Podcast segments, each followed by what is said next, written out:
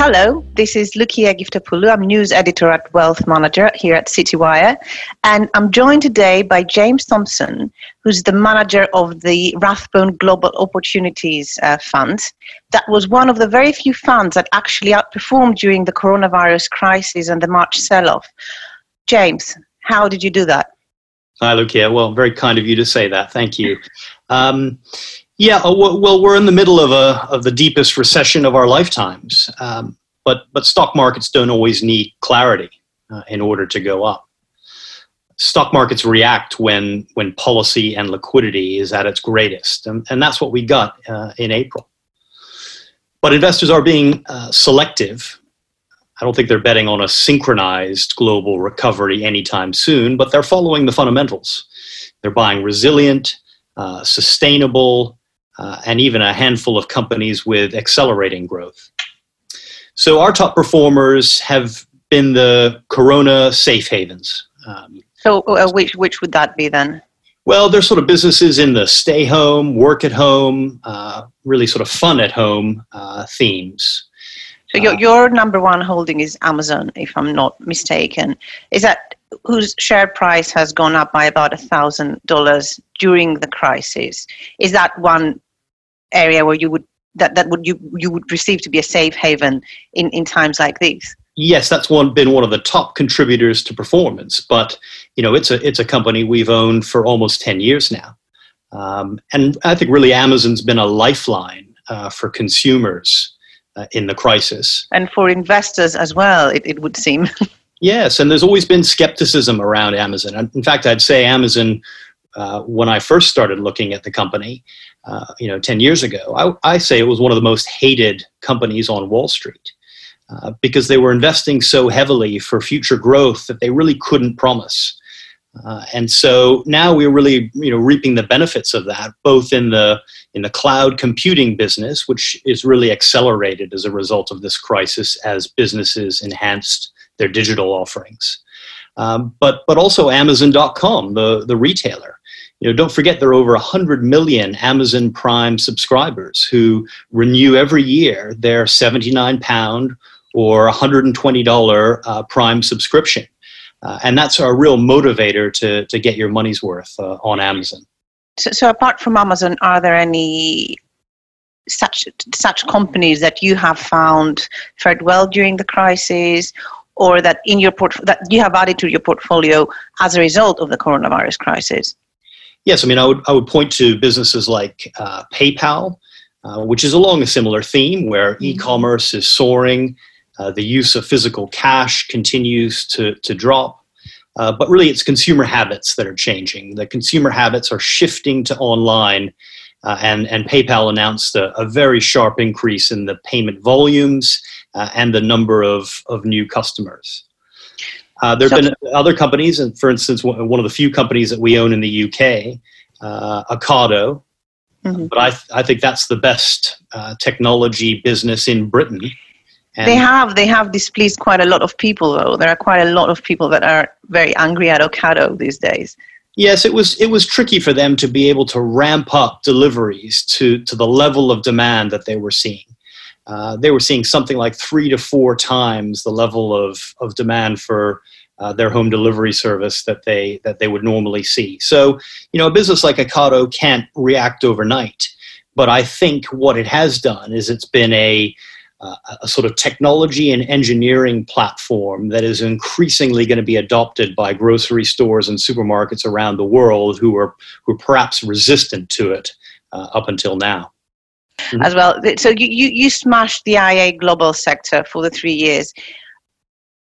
When you went into the crisis, were you were your positions that were already there what helped you through it and helped you shine in that period, or did you change in February when you saw this coming so that you can weather the storm? Well, I think we were helped by as much as the things we did not own uh, going into the into the crisis. Um, you know, we didn't own any banks anywhere in the world, uh, no commodity stocks, uh, no autos, no airlines, no cruise lines, or direct exposure to emerging markets. So those were some of the hardest hit areas uh, as as we went into the into the crisis. And, and don't forget, this is a, a growth fund. Uh, we don't own value stocks, uh, which might look cheap, um, but they have much more cyclicality, much greater levels of economic sensitivity. So, you know, really, what you get with this fund is a global stock picking fund that invests in growth stocks in developed markets, uh, companies that I think have sustainable business prospects, uh, resilient, independent, and accelerating growth uh, in, in, a variety of economic environments. Did, you take advantage of the March sell off to actually buy any opportunities that, that were trading at very low prices at the time? Yes, and, and we made some mistakes uh, and, and made some changes. You know, part of the job has been to uh, identify companies where we think there will be lingering problems, uh, even, even as, as we come out of the lockdown and neutralize uh, this virus. So we sold a company that uh, runs franchise gyms in the United States, a company that sells uh, expensive capital equipment that goes into hospitals, and, and even a drinks company that I think really is going to have lingering problems because their entire business model is, is focused on bars and restaurants. Are you happy to tell me which ones they are? Uh, yeah, I can give you a, a, few of those. We, we sold Planet Fitness, which is, operates franchise gyms in the US. We sold uh, Intuitive Surgical, uh, which provides um, uh, uh robotic surgery uh, equipment in the US. But so those were some of the names that we we sold. I think mistakes that we made and, and that might have lingering problems. But you know, really the big move was to buy. Uh, you know, in the past three months, we put more cash to work than in any time in the history of the fund. So how what did you buy? Well, cash levels reached about seven percent uh, uh, going up into mid February. Uh, and, and, and all of that has been uh, put to work. You know, because I believe that you know I'm not here to run cash. I'm here to take a fee on cash. Although I must say it was it was pretty pretty uncomfortable. So what we were have, the opportunities? Yeah, we have been buying some new names that I'm I'm not going to tell you about. uh, but uh, the the majority of that money uh, was topping up small amounts across the entire portfolio. Uh, over 200 million pounds worth of, uh, of purchases, and, and really a bet uh, that the strong will get stronger. Would those be names like Amazon, Alphabet, PayPal, which you already own?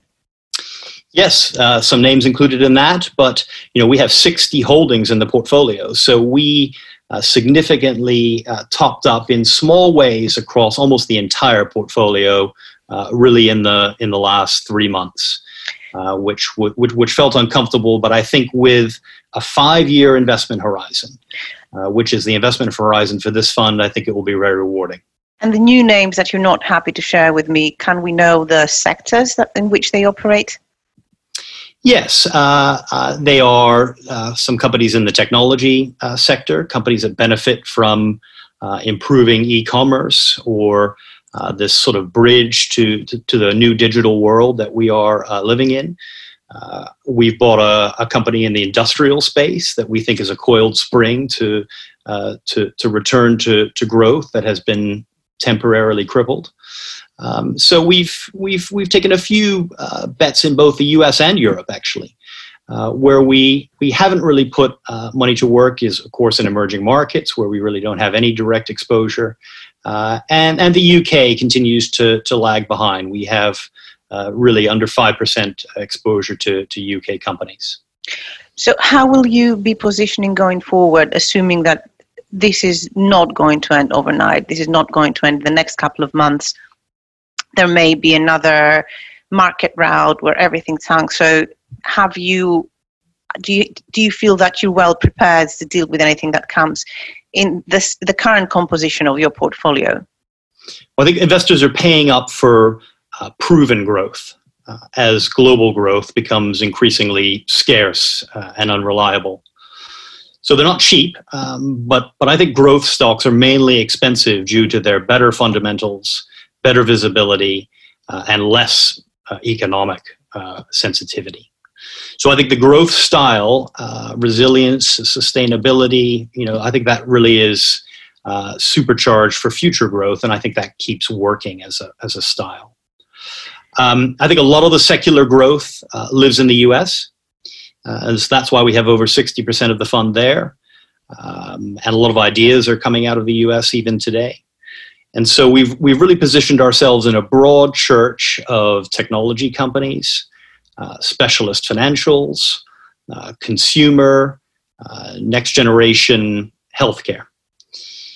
Um, I think you know one of the mistakes that that people might be making is to is to buy the worst performers uh, in the hope that uh, you get a bounce back to pre-COVID levels. You know, I think the the best strategy is to is to back the best, uh, where the long-term theme has been fortified. So there was a lot of talk before the crisis about FANG stocks, uh, of which you own a few you own Amazon, Alphabet, Microsoft. Fine is not a fun uh, a FANG stock, but it's within the tech space. You you own PayPal, as you said before. There was a lot of talk about another dot com crash and how this is all part of a big bubble. But going through this crisis, these stocks have actually proven to be the most resilient ones. So, do you do you still think that there is good reason for people to assume there is a bubble or have these companies actually been integrated into people's daily lives so much that they have cemented their standing within the market? Yeah i think a lot of technology companies have proven how mission critical they are uh, to, not only to businesses to but to individual consumers. And and i think that thematic has been been supercharged uh, by this crisis uh, the CEO of Microsoft uh, just last week said that he's seen two years worth of digital transformation uh, in the last two months. And uh, I think that's a, a pretty powerful uh, marker as to how strong this, this theme has become. Now you're right. Um, you know, I think the mistake fund managers can make is to put all their eggs into into one basket and believe technology is the answer. Um, but look, you know, I, I think it's important to, to maintain balance and diversity. Uh, even within my technology exposure. So I have a broad church of different types of technology companies. Uh, they may be semiconductors, hardware, software, e-commerce, or an internet focused. Uh, you know, we we want balance and diversity even in this part of the portfolio because we don't think it's uh, technology is a panacea uh, for, for for this crisis. Um, but we certainly um, have a significant amount of exposure to, to technology in the fund. Um, it seems to have definitely helped. yes, it, it, it, has been a safer haven uh, in, in, in, the crisis, and a lot of these companies are uh, have not only recouped some of their uh, uh drawdowns that they experienced uh, in, in, those early days, but actually hitting uh, new all-time highs. So they don't look cheap, but I think you are you're paying up for for quality, sustainability, and even accelerating growth. James, thank you very much. Thank you, Lukia. Great pleasure.